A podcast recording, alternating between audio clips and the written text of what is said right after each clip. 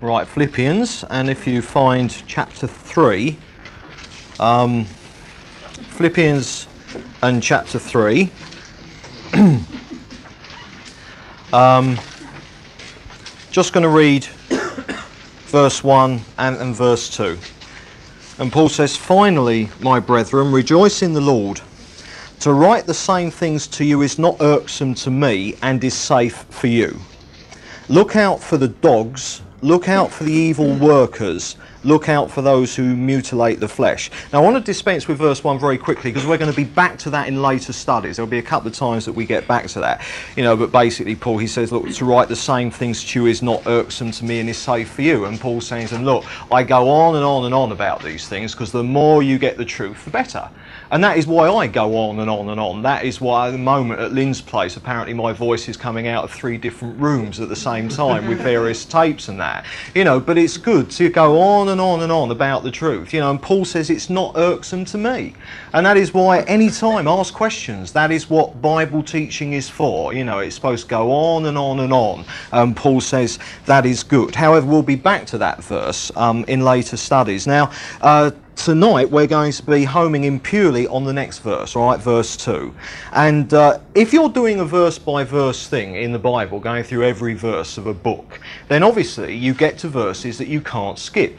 Um, now, I don't want to skip any verses in the Bible. I want to do the whole lot, but I do guarantee that we're going to do a verse now that you will have never ever heard anyone speak on because it's one of the avoided verses and it's because of the implications of it. So let's actually look at it. Paul write, he's writing, all right, to these Christians, and now he says, look out for the dogs, look out for the evil workers, look out for those who mutilate the flesh.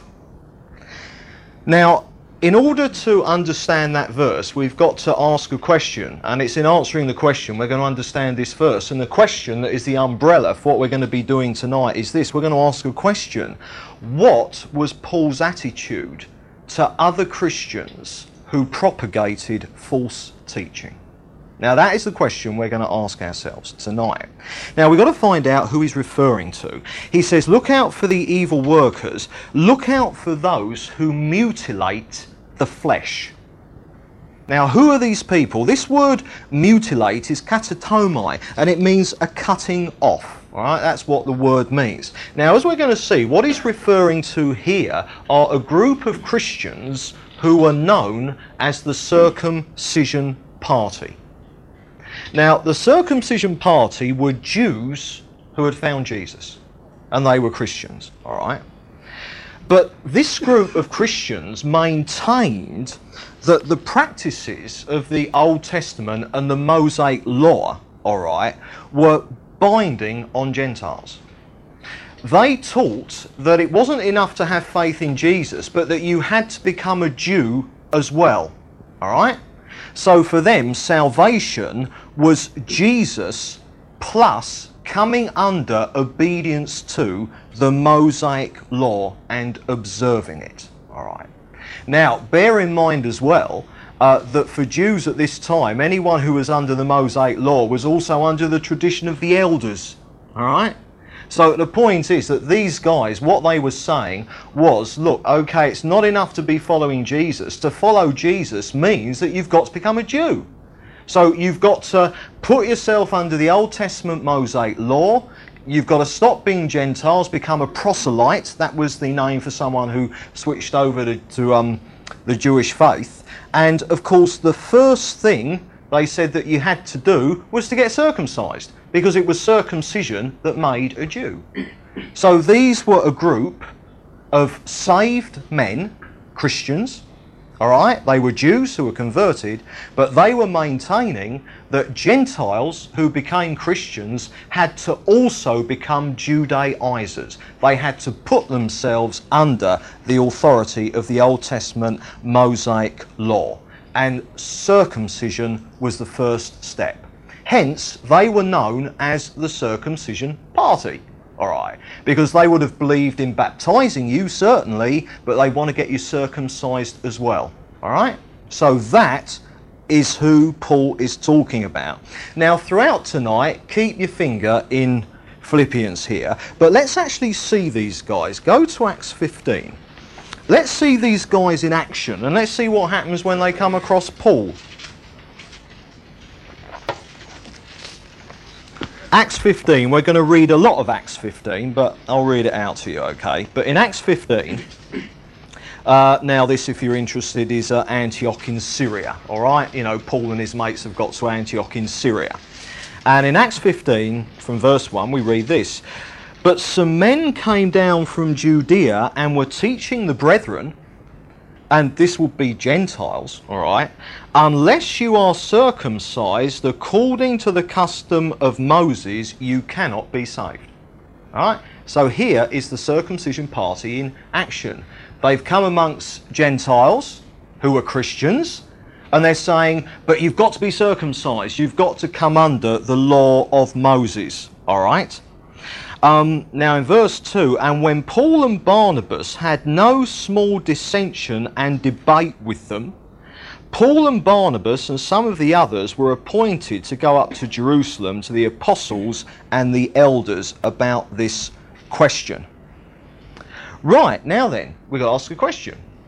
Paul here is out on his travels, right? And he meets other Christians out on their travels, okay? And here he meets some men who were Christian teachers, they were Bible teachers. He meets these men who were giving Christians false teaching. Now, the question we've got to ask is this Was Paul for unity at any cost? Was the attitude of Paul, oh, well, it doesn't matter, it doesn't matter, we're all Christians, let's just get on. It doesn't matter about the teaching. Was that the attitude that Paul took? Well, no, it wasn't, because Paul had it out with these guys. It says that he and Barnabas had no small dissension and debate. And more than that, Paul was so burdened about this false teaching that he said, Right, I'm not having this. I'm going to go to the Jerusalem church and I'm going to get this official. I'm going to get these guys dealt with. All right? And Paul pursues it right to the apostles in the Jerusalem church. All right? Let's just read through it.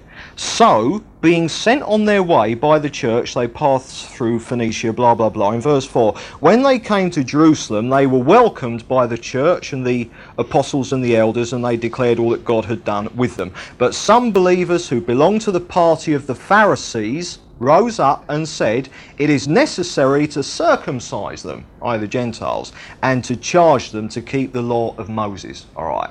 So, what Paul does, all right, up to Jerusalem, fast as he can. He says, I want this dealt with. Remember, there was no Bible. The New Testament was in process of being written. So Paul says, I want this dealt with once and for all. Okay. So he goes to Peter and James, all the others in the Jerusalem church. They were Jews just like him. And lo and behold, who are there? More members of the circumcision party more Christians. They were everywhere. It was a false teaching that was spreading out wherever Christians went. There were Christians who were teaching this falseness that Gentiles had to become uh, Jews. Okay. Now then, what we're going to see is this. We're going to see a contest now. There's a big debate. Okay. Now then, what you've got is this. First of all, in the red corner, Paul the Apostle. All right. Now then, what was the corner that Paul was fighting here? All right? He was maintaining that the law, the Mosaic law, has been superseded because it's done its job. All right? Soon as Jesus came, the law had done its job. The Mosaic law, Paul argued, was never there to save anyone, but it was simply there to reveal sin and to reveal the hopelessness of sinners to resolve their sin problem. Now, we got a great deal of info about how Paul felt about this, and Paul's argument in Romans is quite simply this, all right? Now, we're not going to go through Romans, but I'm just saying what Paul would have been his point of view in the debate that's going on, all right? It was of this. Paul's argument in Romans and Galatians as well is this. The law, the Mosaic law, he argues, was of God. Of course it was. And therefore it was good. It was good because it was from God and its purpose was to reveal sin. The law is a straight line, and if you put something up against a straight line, if it's bent, it reveals it. And that is what the law was there for. The law showed God's righteousness and therefore revealed sin. And Paul said that was its job, and it did it well.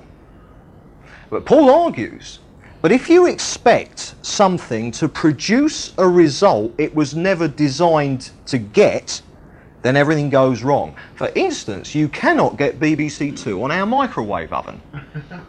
See, you sit there all day, twiddle that knob. You won't get BBC Two on our microwave oven. Now, does that mean that we've got a Duff microwave oven? Did we get the wrong one? No, of course we didn't. There's nothing wrong with our microwave oven. It wasn't designed to pick up BBC Two. It's a microwave not a TV set. And Paul's argument was look, the law was brilliant, it was of God, it was there to reveal sin. But because it wasn't designed to save anyone, and of course it wasn't, if you expect the law to save, if you expect the Mosaic law to do something God never intended, then obviously it all goes wrong. And of course, only faith in Jesus can save.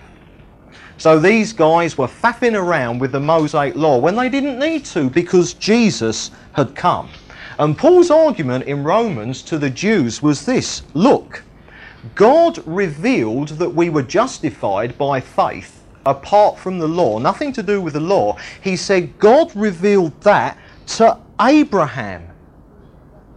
And Abraham received that from the Lord before Moses was even born and the law was even around. So Paul demonstrates to them that the Mosaic law was never intended by God to be the vehicle by which men and women are saved. It was never designed to be the means whereby the sin problem was solved. It merely helped to reveal that there was a sin problem. Now, because Jesus and faith in him was the answer to the sin problem, and because Jesus was now come, therefore the law has now just fallen away. It's been superseded. It's done its job, and now it's ended. All right?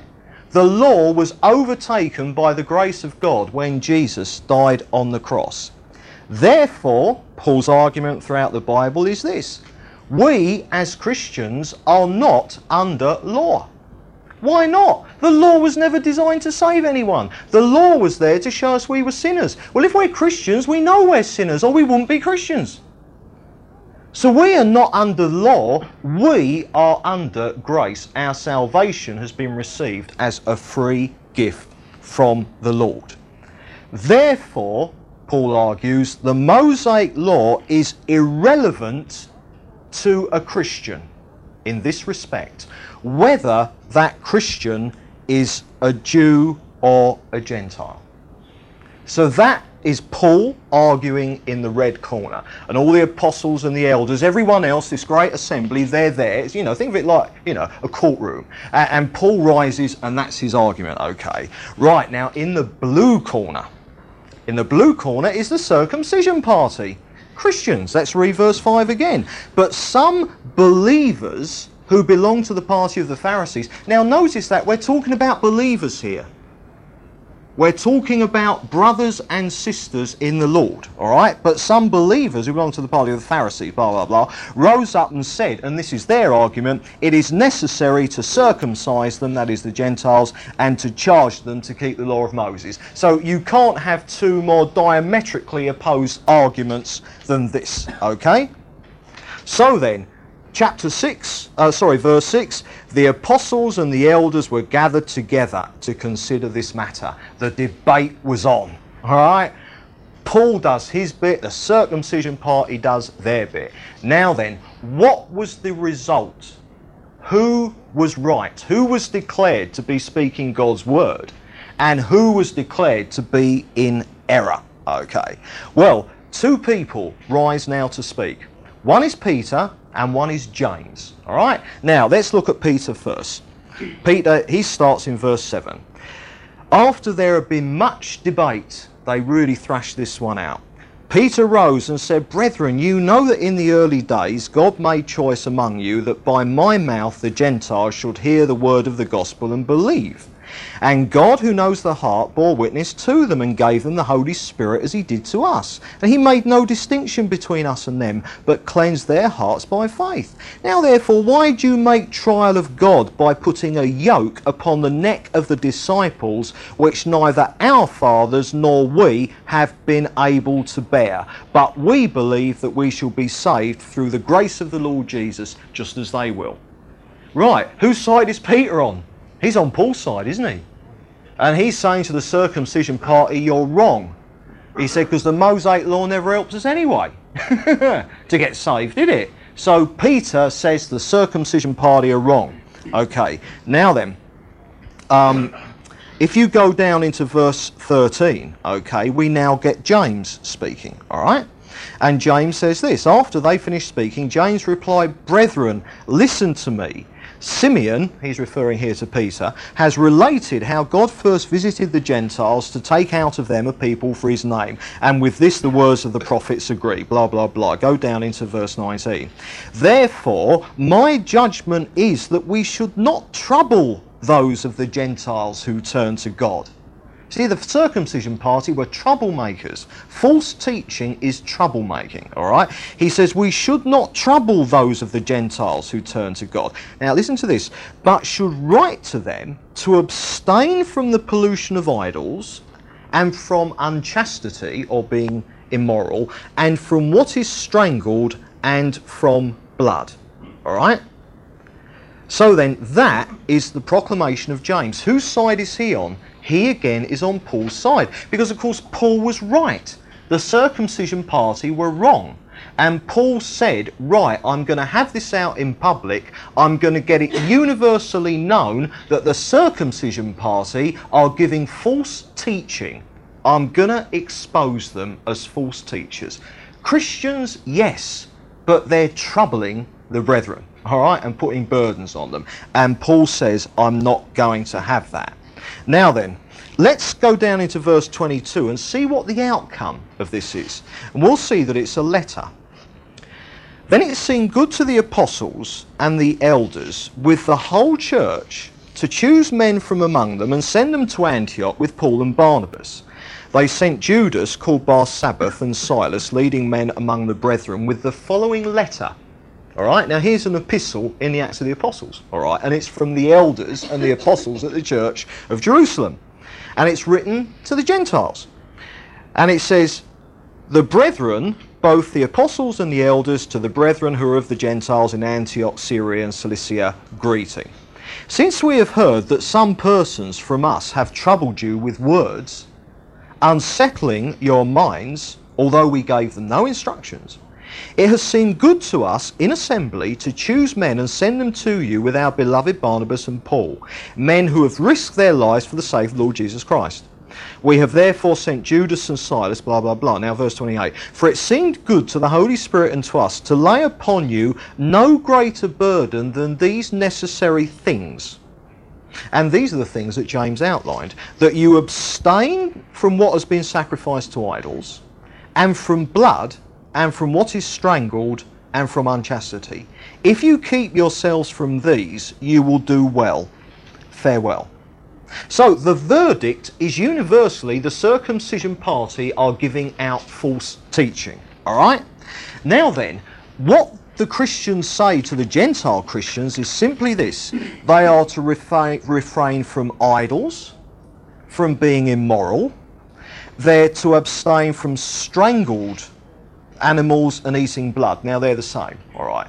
Because if you killed something and you ate it and you didn't cut its throat, it, you know, the blood was in there. So in effect, they're told to stay away from idols, unchastity, and eating blood. All right?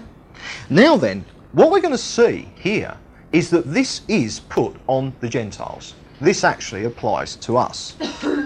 but the point is, they're only imposing here on the Gentiles what God had already required of people way back before Israel even existed. Right back at the beginning of time. For instance, idolatry. From the word go, Adam and Eve knew that there was one true God. From the word go. And that to turn away from him was wrong. That was covered Through the Gentiles. You see, that wasn't a Mosaic law thing. Goes right back to the very first man and woman. Unchastity. It's way back then. Husband and wife. That's the way it was. Adam and Eve, husband and wife. Unchastity was dealt with in Genesis chapter 3, chapter 2, and chapter 3. Can you see? So then, therefore, all that they're saying is that the Gentiles are bound by the Old Testament prior to the law of Moses. See? All that was covered. The blood thing, just, just go to Genesis chapter 4. Genesis chapter 4.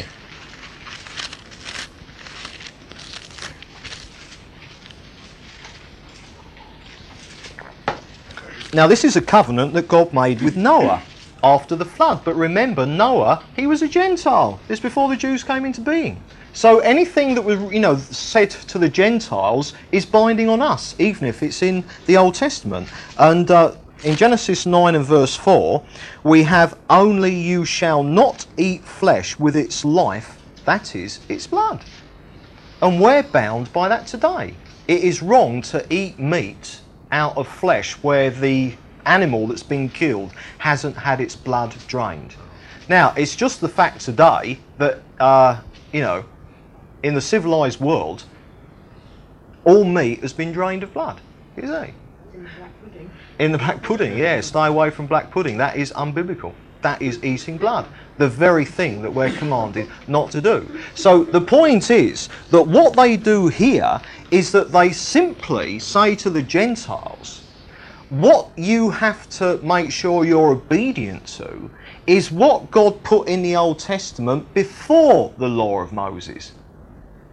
The main point is that they are completely free of the law of Moses, the very thing that the circumcision party was saying that Gentiles had to submit to. So, therefore, we've got to ask, what about us today then? All right, where does that leave us? Well, it leaves us here. The Mosaic law was a covenant between God and Israel. Firstly, it never ever applied to Gentiles anyway. It was nothing to do with the Gentiles. It was a covenant between God and Israel. Gentiles were never ever under the law of Moses. My insurance for our car doesn't include you because that's our name on the policy, not yours. An insurance policy is binding on named parties. If you're not in my motor insurance as a named party, my motor insurance is not binding on you. And the Gentiles were not bound by the law of Moses because the law of Moses was a covenant between God and Israel, not the Gentiles. So that's the first thing. Gentiles were never ever bound by the law of Moses. Therefore, I, as a Gentile, am completely free of the law of Moses. But now we've got to ask the question, right, but what about a converted Jew? We've established that us Gentiles, it don't apply to us, we're not Jews. But where does it leave a converted Jew? Is it binding on them? Well, if you go to Galatians, Galatians in chapter 3, and we'll start reading from verse 23. Paul says, Before faith came, we were confined under the law kept under restraint until faith should be revealed, so that the law was our custodian until Christ came, that we might be justified by faith. But now that faith has come, we are no longer under a custodian. And, and Paul was a Jew. It's a Jew writing this. Um, for in Christ Jesus you are all sons of God through faith. For as many as you were baptized into Christ have put on Christ. There is neither Jew nor Greek, slave nor free, male or female. Can you see? There's no distinction. A converted Jew is no longer under the custodianship of the Mosaic law. When a Jew becomes a Christian, they are set free from the law. Uh, go over to chapter 4 chapter 4 and verse 4. But when the time had fully come, God sent forth his Son, born of woman, born under the law, to redeem those who were under the law. Now, to redeem means to buy out of. It means to buy, you know, to buy out of a slave market. You could redeem a slave. If, if there was a slave market, there was a slave and he was for sale. Now, if you bought him specifically to set him free, he's free. He's not a slave anymore, and that's what Jesus did. He's bought Israel and the Jews out from under the slavery of the law. So there we see it again.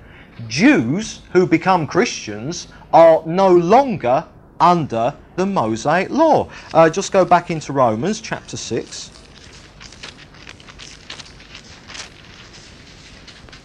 Romans chapter 6 and in verse 14.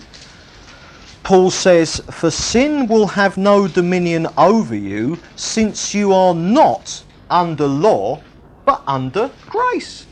And that was an epistle written universally to any Christian, whether Jew or Gentile, who cared to read it. So the point is, okay, we as Gentiles were never under the law anyway, never applied to us. It's between God and Israel. But as soon as a Jew becomes a Christian, they too are set free from any obligation under the Mosaic law whatsoever. All right. So therefore, we are free, all of us, converted Jews as well, free from the law. It no longer has anything to do with us. We are not bound by the Old Testament Mosaic law. So, that raises the question so, what are we bound by? Right, we're, we're bound by the above mentioned pre Mosaic law stuff immoral, idols, blood. We're bound by that and everything in the new covenant, everything in the New Testament. That is what we're bound by, not the old covenant. We are bound by the new one because we're Christians and that covenant, we're named parties in it. It's the new covenant that applies to us and not the old one. And remember, I'm showing you all this because the circumcision party was saying that Gentile Christians had to come under the law. And Paul's saying, no, they do not. Okay. Let me illustrate this in regards to the Ten Commandments, all right? You know, now don't take a sharp intake of breath too quickly. Let me finish what I'm going to start saying. You and I and converted Jews are in no way bound by the Ten Commandments. They are utterly irrelevant to us. I do not have to live in obedience to the Ten Commandments in any way at all. Why not? The Ten Commandments are in a covenant between God and Israel that I was never part of and that a converted Jew is set free from. So the Ten Commandments do not apply to us. So, therefore, is it okay to steal? Well, no, of course it's not okay to steal. But it's not okay to steal because that is in the new covenant. Are you getting the point? It's in the new covenant. That is why I must not steal. Now, in regards to the Ten Commandments, okay, nine of them are restated as part of the new covenant and therefore are binding on us. But not because they're the Ten Commandments of the Mosaic law, that's irrelevant, nothing to do with us. But because they're restated, nine of them in the New Covenant, they, you know, because they're in the New Covenant, they are therefore binding on us, but not because they were in the Old one. Let's, let's just go through it, all right, very, very quickly, okay? I'll go through the Ten Commandments with you and show this restatement in the New Covenant, okay? Now then, the first one is, Thou shalt have no other gods beside me. Well, we've already seen that idolatry was dealt with in Genesis, but just go to 1 Corinthians 8. Remember, if it's in the new covenant, it's binding on us. 1 Corinthians chapter 8. And start from verse 4.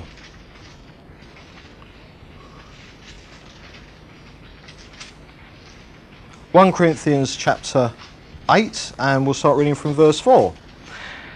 Hence, as the eating of food offered to idols, we know that an idol has no real existence and that there is no God but one. For although there may be so called gods in heaven or on earth, as indeed there are many gods and many lords, yet there is one God, the Father, from whom all things and for whom we exist, and one Lord, Jesus Christ, through whom all things exist and through whom we exist. Now there you have it, there is one God. So therefore idolatry is covered in the New Testament. You and I as Christians, we are bound to have nothing to do with idols.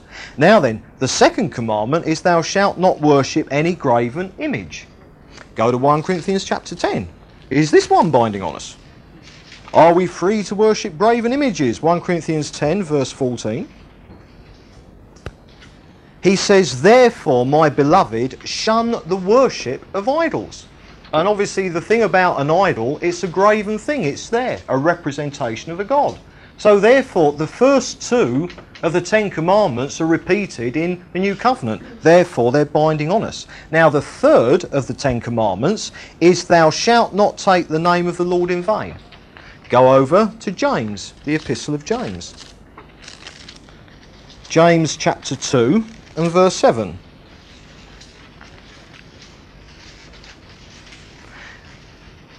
And James says, Is it not they who blaspheme that honourable name by which you were called?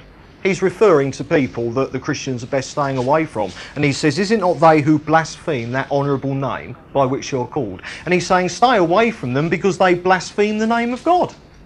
You see, that's taking the name of the Lord in vain. And here in the New Covenant, it's a bad thing have nothing to do with it. So, yes, commandment number three is binding on us. Now, we're going to skip number four for the time being. We're going to go to number five honour thy father and mother.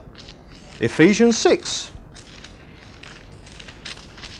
For special interest, this to Chris and Matt. Ephesians, Ephesians chapter 6. Ephesians chapter 6 and the first two verses. Children, obey your parents in the Lord, for this is right. Honour your father and mother. This is the first commandment with a promise. So there again, can you see that it's it's in the new covenant? It's carried over, it's restated, and it's binding on us because it's in the new covenant, not because it was in the old one. Number six, thou shalt not kill, or just one thing. In the Hebrew, all right, the fifth, the sixth commandment is not, thou shalt not kill. For heaven's sake, the Old Testament teaches capital punishment. It's the Hebrew word for murder, premeditated murder or unlawful killing. All right, thou shalt not murder. Okay, go to 1 Peter. Because it's important, isn't it? Are, are we free to murder? I want to know this. This is relevant to how I feel about people sometimes. I've got to know how far I can go and still be in fellowship. 1 Peter 4, verse 15. He says, But let none of you suffer as a murderer, or a thief, or a wrongdoer, or a mischief maker. Kizzy, they're quite clearly commandment to Christians. Murder is not an option for us. We are bound by the sixth commandment, but not because it's in the Ten Commandments, but because it's part of the new covenant commit adultery, all right? Hebrews 13, verse 4, and it simply says, make sure the marriage bed is not defiled. let's actually see Hebrews. We'll, we'll turn to them all. Hebrews chapter 13, verse 4 Let marriage be held in honour among all, and let the marriage bed be undefiled, for God will judge the immoral and the adulterous. So, therefore, we're not free to be unchaste because it's in the new covenant, and that one was also in the, uh, you know, way back in the Genesis thing. Steal, steal. Commandment number se- uh, eight: Thou shalt not steal. Back to Ephesians, Ephesians chapter four and verse twenty-eight, and it says this: Let the thief no longer steal. There it is in the new covenant, binding on us. All right. Number nine, commandment number nine: Thou shalt not bear false witness.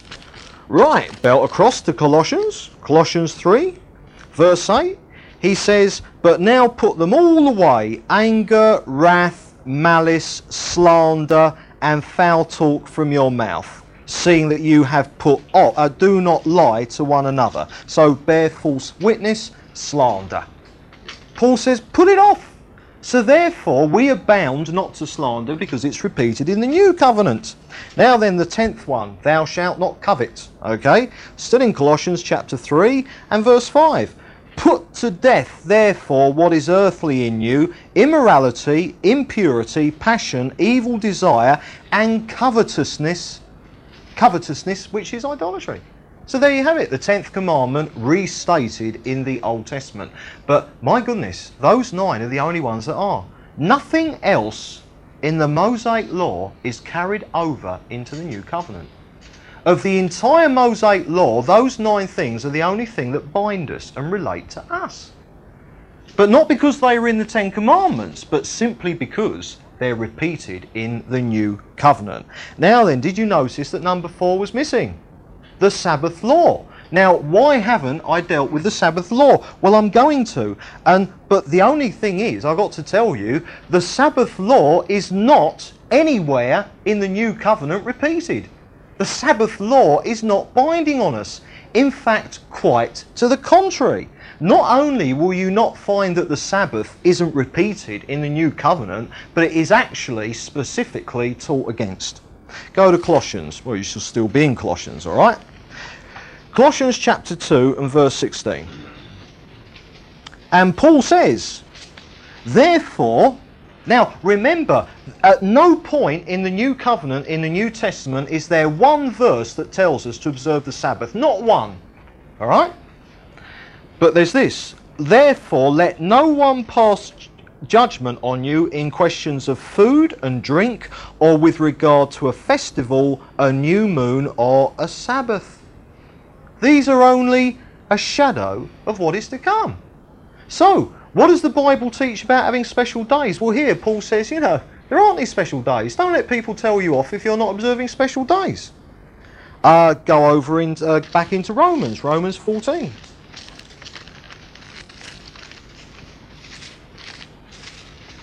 Verse 5, Paul says, One man esteems one day as better than another while another man esteems all days alike. Let everyone be fully convinced in his own mind. He who observes the day observes it in honour of the Lord. He also who eats, eats in honour of the Lord. Blah, blah, blah. So, what Paul is saying here look, there is no Sabbath. But it's one of those things, he says, if it's such a big deal to you, fine, go ahead, but don't pass judgment on anyone else. But you won't find anywhere in the Bible where Paul says, look, if being immoral is okay for you, fine, you go ahead and be immoral, but just leave other people who aren't immoral alone. No, that's an absolute. But here, any questions of special days, Paul says, look, there aren't any special days, but as a concession, it's up to each one of you in your own conscience, all right? So that's one to not fall out about. If people want to believe in a Sabbath, let them. That's not something to fall out about. Like vegetarianism. Vegetarianism is clearly unbiblical. But the teaching of the Bible is that if someone's got a weak conscience, for heaven's sake, don't argue about it. Just concentrate on getting on with them. So, therefore, we're seeing that the Sabbath law is not in any way at all repeated. Okay. So, what have we seen? We have seen that the Mosaic law is not binding on Christians, be they Gentile or Jews. Now then, the circumcision party wanted to put Christians into a straitjacket of rules and regulations and practices which God didn't want them put into. That was their false teaching. This false teaching that Paul was so up in the air about and would not tolerate was simply Christian teachers who were telling believers that they had to be subject to teachings, practices, and rules which were not binding on them from the Word of God. That and that alone is why Paul was so up in the air. Now, question was he for unity? Was Paul's attitude, well, look, for heaven's sake, we're Christians. we got to get on. Let's, you know, cover it up. You know, let's, let's not draw attention to it. Let's, let's just be one. Was that Paul's attitude? No, it was not. He fought them right to the top. He fought them all the way to Jerusalem and then called them dogs. And I'll explain to you why he did that later. Paul was not for unity at any cost. And it's for this reason. You see, when this thing about Christian unity, and it's very big today, the truth is that it's those who hold to false doctrine who are causing the disunity. It's the false teachings and practices that cause disunity in the body of Christ, not the Christians who refuse to compromise. Go into Galatians and I'll show you how this works. Because remember, we're set today against the background of unity, unity, unity, ecumenical, ecumenical. Let's all get together. Don't worry about the truth. Don't worry about where we disagree. Let's all just get together. And I'm showing you that that was not Paul's attitude. And now I'm going to show you why. All right. Okay. Now in Galatians 2, verse 11, uh, Paul talks about uh, a little episode in his life. And it's to do with Peter. Here, Cephas is the Apostle Peter. When Cephas came to Antioch, I opposed him to his face because he stood condemned. For uh, certain men came from James. He ate with the Gentiles. Sorry, before certain men came from James, he ate with the Gentiles. But when they came, he drew back and separated himself, fearing the circumcision party and with him the rest of the Jews acted insincerely, so that even the rest, uh, so that even Barnabas was carried away with their insincerity. And the Greek word there is hypocrisy. So what Paul is saying, he says, look, Jesus lives in you. He's saying, right, so let Jesus come out. Work at it. Put a bit of effort into it. And the more you deny yourself, the more Jesus and therefore this new nature is going to come through. And you will find that being saved from the power of sin, bit by bit, starts to become an actual reality in your experience. If you just go to John 14, though, because obviously I've been homing in on the fact that uh, Paul here is reminding them that Jesus lives in them, in them. And I just want to show you very quickly that that's only a bit of the truth you find John 14, we can see from what Paul is saying that he's reminding of the fact that Jesus lives in them. All right, now in, in John 14, let's just read verse 15 and uh, 15 to 17. And Jesus says, If you love me, you'll keep my commandments. And that ha- that's how you know if you love Jesus. It's not a feeling. It's not a feeling. Love is not a feeling, it's an act of the will, to quote Don Francisco. If you love me, you will keep my commandments. And I will pray the Father, and he will give you another counselor, defense lawyer, all right, to be with you forever, even the Spirit of truth, whom the world cannot receive, it neither sees him nor knows him. You know him, for he dwells with you and will be in you. So here, Jesus is saying to the disciples, look, the Holy Spirit is going to be in you. And indeed, because we're born again, He is. So it's not just that Jesus lives in us, the Holy Spirit lives in us as well.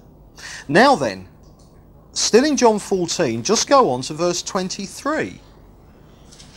And Jesus says this If a man loves me, he will keep my word, and my Father will love him, and we will come to him and make our home with him.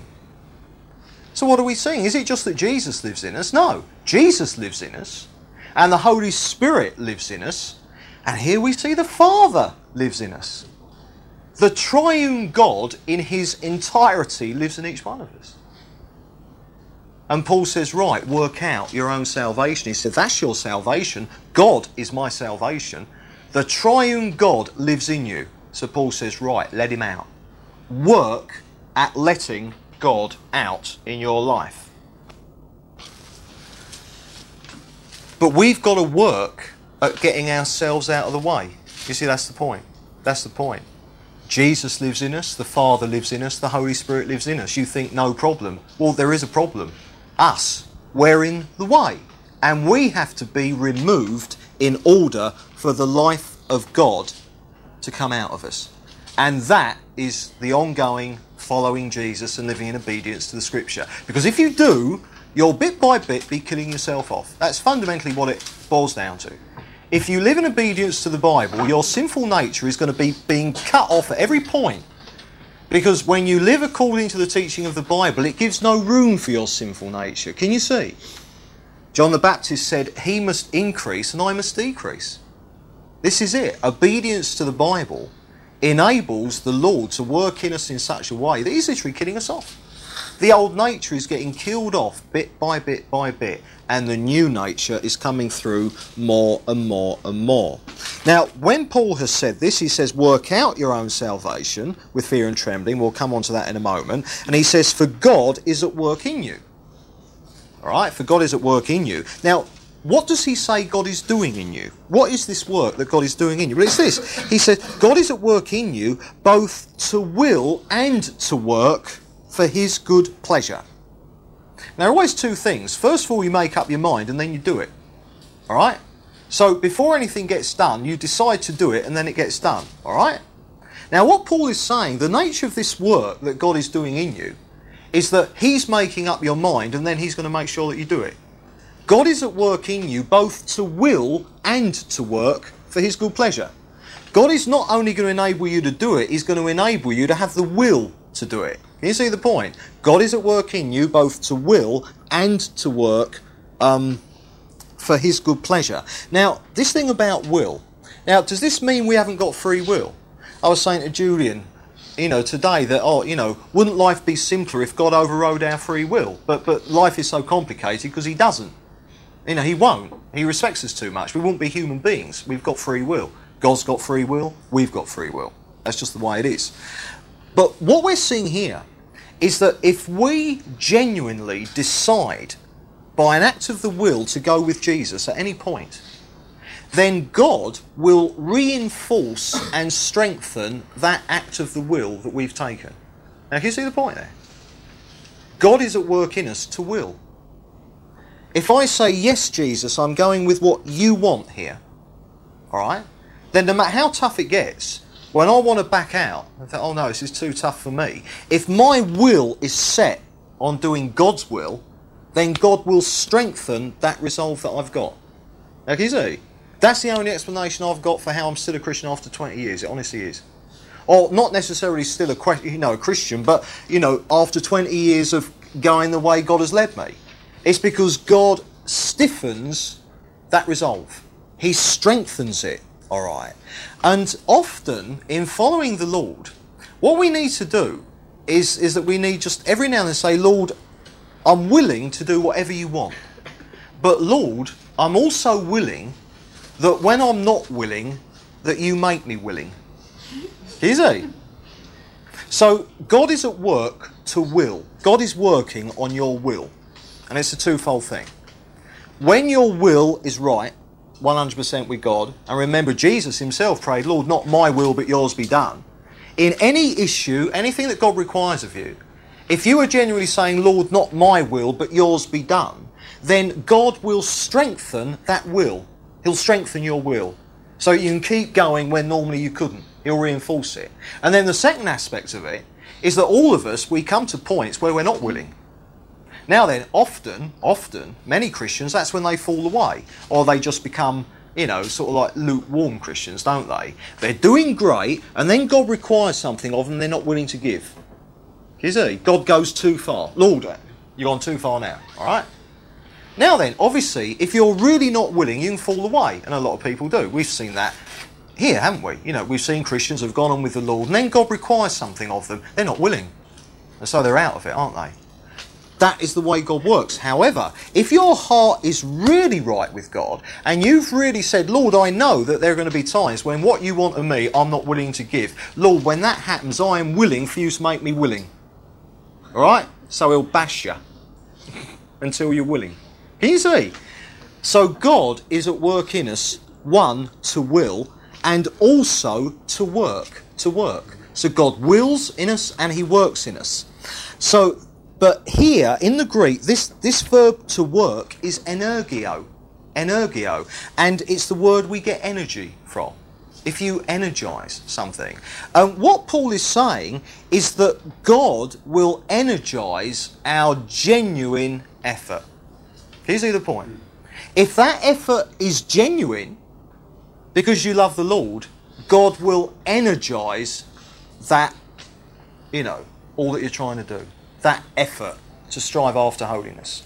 Um, you know, think of it, I mean, you know, I don't do this often, but you know, I mean, to get from the Enterprise down to the planet Vulcan, you've got to energise, haven't you? You see, and the power comes through, and down they go in the transporter. You see, energise. And the point is, our faithfulness. If we're faithful and say, "I am going to be obedient to the Lord," then our faithfulness will be energized and the power will come through. And Jesus will start to live through you in different areas of your life, all right?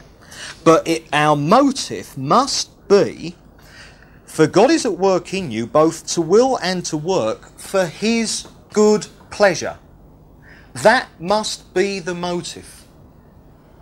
Um, it's quite possible, because I've done this many, many times, to really put effort into serving the Lord and expect God to energize it. When your real motive is that, won't people think I'm spiritual? well, that won't wash. Can you see? God won't energize that. He'll just leave you to it. You know, He'll just leave you to it. Our effort will only be energized by God if our motive in that effort is for His good pleasure.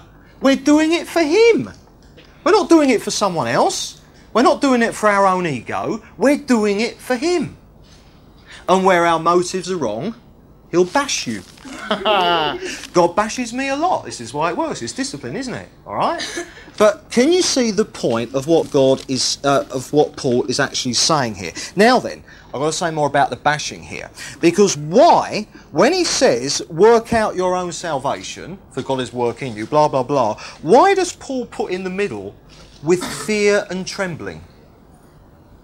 Paul says, work out your own salvation with fear and trembling. Now, why on earth does he do that? If you keep keep your finger in Philippians, but just go back into 1 Corinthians.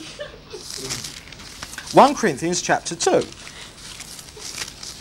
Let's see this, this fear and trembling in Paul's life. And, and Paul says, I was with you in weakness and in much fear and trembling. Paul, he didn't only tell the Philippians to live in fear and trembling, Paul was living his own life in fear and trembling. Now, what is this fear and trembling? Go to 1 John. You can, well, you, yeah. You can if you like, but of course we're going to keep going back to Philippians. But yes, if you want to take your finger out of Philippians, you certainly can. 1 John 4, all right, we're asking why does Paul talk about fear and trembling and why did Paul live in fear and trembling? Um, 1 John 4, verse 17. He says, In this is love perfected with us, that we may have confidence for the day of judgment. Because as he is, so are we in this world. Uh, incidentally, there's John saying it. As he is, so are we in this world. You know, John's saying, you know what Jesus was like because you've read my gospel. Right, let's us be like him as well. That's exactly the point we're seeing in Paul, isn't it? Jesus is in you, so be like him. Let him out. But he says, there is no fear in love, but perfect love casts out fear. So if perfect love casts out fear, why on earth is Paul saying here, um, you know, that, that, you know, you people make sure that you're working out your salvation in fear and trembling. Well, in Proverbs 1 verse 7, don't turn to it, all right? The proverb there is that the beginning, the fear of the Lord is the beginning of wisdom. The fear of the Lord is the beginning of wisdom. And when the Bible talks about the fear of the Lord, and serving the Lord with fear and trembling, it's not talking about, you know, sort of like the kind of, um, you know, sort of like terror when you've, or the fear and trembling when you've just read, you know, Children of the Corn. If you think, oh, are they coming to get me? You know, a Stephen King novel. It's not that kind of terror and fear at all. It's the reverential fear of God. What the Bible means by this is, is holding him in awe. It's refusing to play games with him because he is God. You see what I mean?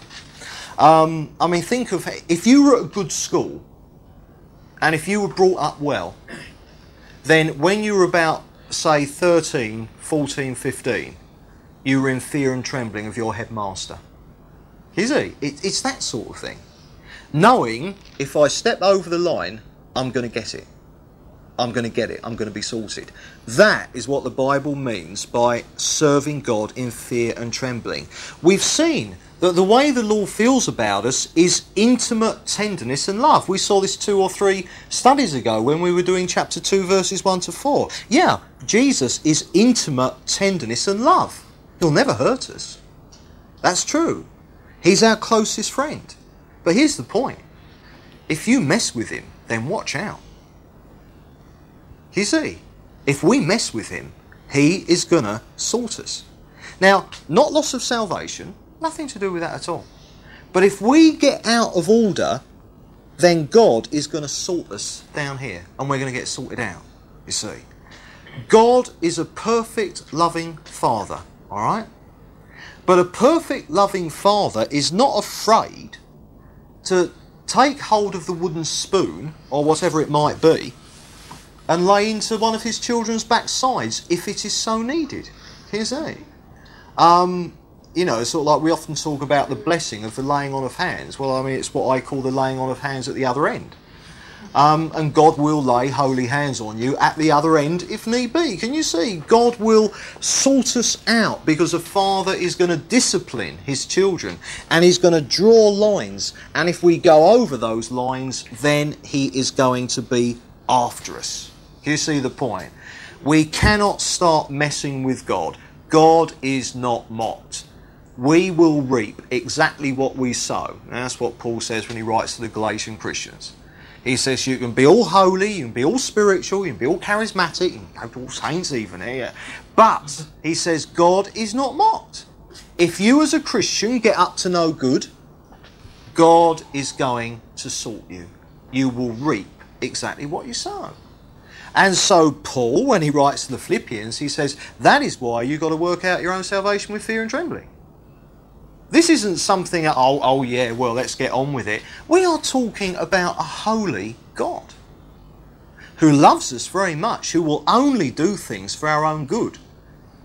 But then we're talking about a holy God who knows that sometimes for our own good, he's got to bash us. Is he? As ultimately every good father has to do with his children when they get out of order. And that is why there Paul says, look, work out your own salvation in fear and trembling. He says, work out what God has worked into you. He says, but do it with fear and trembling. Because he says, in the process, if you start taking the mick, then God will get the wooden spoon out. All right. So, so remember, it is God that we're dealing with. And the fact that he's our closest friend, the fact that he's tender and loving towards us, let's not for one moment rest on our laurels and say, well, therefore, because he loves me, it doesn't matter what I'm like. Because it does. And it's because God loves us so much that he's desperately concerned about what we're like and he will deal with us if we get out of order. So basically, in those verses, what Paul is saying, look, he says, work out your own salvation. No one else can do it for you. Leaders can't, your friends can't. We can all help each other. Fellowship is an absolutely essential part of it. But finally, one way or the other, every individual Christian has got to work out their own salvation for themselves. And one of the things that we're seeing here, and I'm delighted to see it here, is the way that if there are people who, in the final analysis, are along for the ride, they don't last very long. And I'm thrilled about that. Because you'll get nowhere if you're just along for the ride. Paul says you've got to be stuck in to your own Christian life 100%.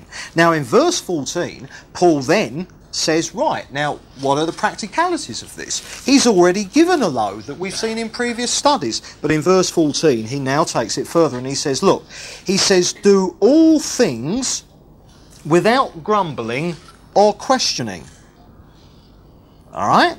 That you may be blameless and innocent children of God without blemish in the midst of a crooked and perverse generation, among whom you shine as lights in the world, holding fast the word of life, so that in the day of Christ I, I may be proud that I did not run in vain or labour in vain.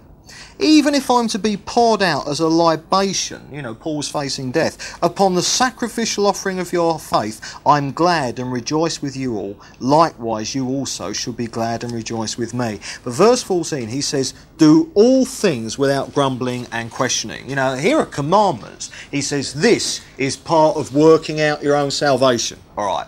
Now then, first of all, grumbling do all things without grumbling, or more accurately in the Greek, murmuring.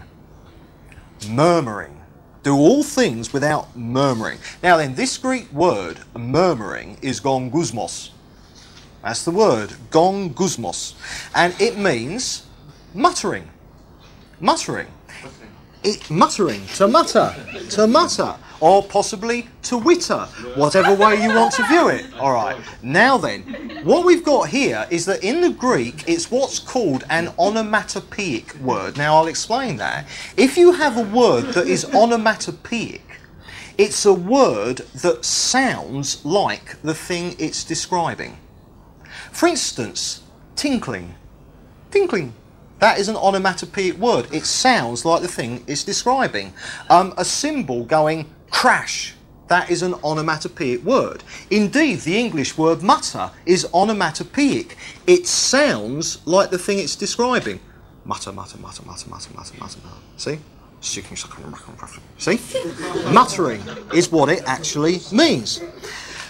And it denotes it denotes the saying of something negative or destructive. This is what it means in the Greek the saying of something negative or destructive in a low tone, secretively in private, rather than loudly, openly in public. Now, that is what the Greek word means. That is murmuring. Now, then, let me tell you, we're back to the infamous phone calls here, aren't we? When the phones start going. Oh, mutter, mutter, mutter, mutter, mutter. Do you know Robert mutter, mutter, mutter, mutter? And then mutter, mutter, mutter, Beresford, mutter, mutter. see, and the phones start going. You see, these are the people who just aren't happy. They're, they're not happy. You see that they're mutter, they're murmuring, they're never happy. And you usually find, in fact, you find 99% of the time, that what they're unhappy about is how they've been treated. You see? This Greek word, gongusmos, all right, it means a mutter, but there's an actual Greek word that we get from this, and it's gong. We get the word gong which is another onomatopoeic word, gong. All right, and I'm not going to tell the joke that you're all thinking of. All right. Um, right. Oh, if you're not thinking about it, no problem. And you'll remember in 1 Corinthians and chapter 13, Paul talks about love. In, you know, he's dealing with all the gifts of the Spirit, all right? And then he talks about love. And he says, if, if, if I speak in tongues and have not love, he says, I'm a crashing gong he? And what Paul's doing there is he's saying, look, you can be as spiritual as a light, but if you haven't got love, it's a waste of time. Tongues without love, waste of time. Healing without love, waste of time. Word of knowledge without love, waste of time. Bible teaching without love, waste of time. Visions of rice puddings without love, absolute waste of time. a rather loose translation, I grant you, you see.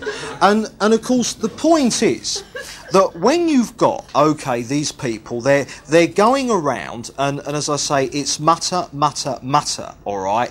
It is the exact opposite of love. This muttering is always done in the dark. It's always it's it's it's the whispering campaigners, isn't it? And it's all done in the dark. It's all done furtively. Very, very furtively. And you remember that last week we saw that to be in fellowship in 1 John, it, it, talks about light. If we if we live in the light, as he is in the light. And muttering and all this discontent and all this chagrin that goes about is always done in the dark. And you will usually find that it is people who have got gripes in regards to themselves. They're not happy about this, they're not happy about that. I've been treated badly. Why aren't I getting this? Why aren't I being looked after better? Is he? And that is what Paul here, here is talking about. He says murmuring, he says put it away. Because after all, if we thought about ourselves less, would we not murmur less? Will we not be all a lot more satisfied if we didn't think about ourselves so much? And to stop thinking about ourselves is half of what Paul is dealing with in this whole issue. Forget about yourselves, he's saying. Think on Jesus and think on the needs of other people. And it's like in regards here, because we don't want murmuring and muttering in this fellowship. We want everything out in the open. And, uh, and we've said it before, but all I can do is to say it again until eventually it registers. If someone's got something to say, then come to Robert and I and say it. And say it you know. But there is a new rule that we're going to introduce, all right? And the basic rule is this, and this is based on unfortunate experience of the last few weeks. In future, if anyone comes to Robert or myself, okay, um, and there's something they want to say, and, and, and they're angry, and they, they give us a blasting, all right, then what we're going to do is to say, now hang on, whoa, whoa, whoa you might well have a good point. What you're going to say may be important for us to hear, and there may be things to be put right. But we want you to go away and calm down and repent of getting all up in the air. It's called spiritual parascending, all right? Go away and land, and then when you can come back, controlled with love in your heart and the grace of the Lord, then tell us. Now, we put this into practice a little while ago and we lost a load of people. But my goodness, that is what we're going to do. In James, it says, the anger of man does not work the righteousness of God. It's as simple as that. And even if you've got something that you think is something that genuinely is wrong and needs putting right, it is no use pitching into us. Because the very fact that there's anger flying around negates the whole thing. So, you know, when people come in and want to blast us, and that does happen sometimes, people just want to blast us, all right? We're not going to be blasted anymore. We're going to say, go away and come back and see us next week when you're nice and calm. And once you've done that, then we will talk. You see? And so Paul says, look, do everything without murmuring. All right. He says, let Get that away from you completely. All this going around, I'm not happy, I'm not happy, I'm not happy behind everyone's backs. If you've got something to say, say it. It's as simple as that. Get everything out in the open. But also, he says, do all things without grumbling or questioning. Or questioning. Now, then, more accurately in the Greek, disputings disputings, all right? Uh, the Greek word here is dialogismos, and it means an inward, you know, to reason inwardly, is what it means. But Paul here is, is not saying that it's wrong to ask questions. Genuine questioning is to be encouraged, and we do encourage it in this fellowship, all right? Um, we're not talking about sort of like just do as you're told and don't ask questions. That's not what we're talking about here. Question away. The more questioning, the more you'll learn. You don't get any answers if you don't ask questions. No problem there. But what Paul's talking about here are the what you can only call the awkward customers. The awkward customers. He's talking about the uncooperative people, the willful people. Now, these people, all right, who, who question, all right, or they dispute, their problem isn't actually what you've asked of them. It will look that way. You ask something of them and they'll have a problem with it. But their problem isn't actually what you've asked of them. Their problem in reality is that you have dared to require something of them at all. That is their real problem. They feel impinged upon. You see? They feel, whoa, this authority thing is going a bit too far now, isn't it? What, I can't do what I like? Oh, well, that's, that's, that's, that's not what I came to this church for, as it were. No. These people are uncooperative because they're willful in their heart. And as with grumbling, it's a rebellion thing. These are people that, quite honestly, it's the fact that you require something of them that is the problem that they've got. Uh, they're, they're touchy. They're touchy people. You've got to watch yourself with them all the time. They're desperately, easily offended. And you've got it treading on eggshells with them. And Paul says, no, look, absolutely none of this. You know, not daring to open your mouth because they'll be up in the air and it's not fair and they'll be disputing and a thousand arguments against everything that you're saying, irrespective of whether what you're saying is biblical or not. They'll just argue against it and they'll resent that you've said it, blah, blah, blah. And Paul says, no, we're not going to have any of that at all. And uh, these are the people who are very quick to say, I've been hurt. Well, what I say is poor sausages. the truth of the matter isn't that they've been hurt at all. Pride has been hurt. This is the point. Pride has been hurt. With all of us, it's part of the process of being part of a church. We've all got our touchy points. Of course we have, because we've all got that bit of us that, that oh no, God's not going to go for that next, is he? You know, we, we've always got a bit we're protecting, haven't we? You know, we've always got our United Nations forces protecting one bit of us, haven't we? And, and sort of like, uh, no, no, no, it's safe. God ain't to do, you know, God ain't to do anything about that yet. And then he does, and he prods you, and ouch, it hurts. And of course, at a time like that, at a time like that, okay, uh, it's not God prodding you; it's whoever He used. You see, and so you want to get your own back, and how dare you do that, and, and you know stuff like that. You see, God's always prodding us. Well, He's always prodding me at any rate, you see. And uh, so, therefore, it's no use, you know, being, being touchy. And in times like that, we say, oh, well, we're hurt. We're not, our pride is hurt. Our pride is hurt. There's a difference between someone being hurt. If you're horrible to someone, you're hurting them, and that's not on. That's not on. But a lot of people, what they say is, I've been desperately hurt. What they mean is, I've been corrected. That's what they mean. I've been corrected. I've had something pointed out to me, but I don't accept it. See? And so, in order to justify themselves, they got to kick the stink up. And hence, you get Paul writing, and he says, Now, look, you know, do everything without this grumbling and questioning. He says it's rebellion. He says, lay all that down. Work at laying that down. Bite your tongue. When you've done it, say sorry. Get it right with God really quickly. And that is, but and, and the more you do that, the more Jesus, your new nature, will start to come out of you. Work out your own salvation. This is part of what it is. And then down in verse 15, you know, he's saying that you may be blameless. Um, children of God in the midst of a crooked and perverse world. And what Paul's saying here is that, look, all, all this stuff, that's what the world's like. That's the sin of the world. He says, we're not supposed to be like that. He says it's darkness, but we have the light of the world living in us. Jesus lives in us. And what he's saying is, look, he says, people, you can't go out into that world and hold fast the word of life, all right, uh, if you're not living what you're speaking. It's no use being touchy. It's no use having it in for people. It's no use being someone who's impossible to work with. That's, that's no good because as soon as you open your mouth and say, I'm a Christian, well, the world, the non Christians who are looking on, they're going to laugh at you. They're going to take no notice of it at all. And the whole point is, people will not listen if what we are speaks louder than what we're saying to them. Can you see? So Paul says, right, be blameless.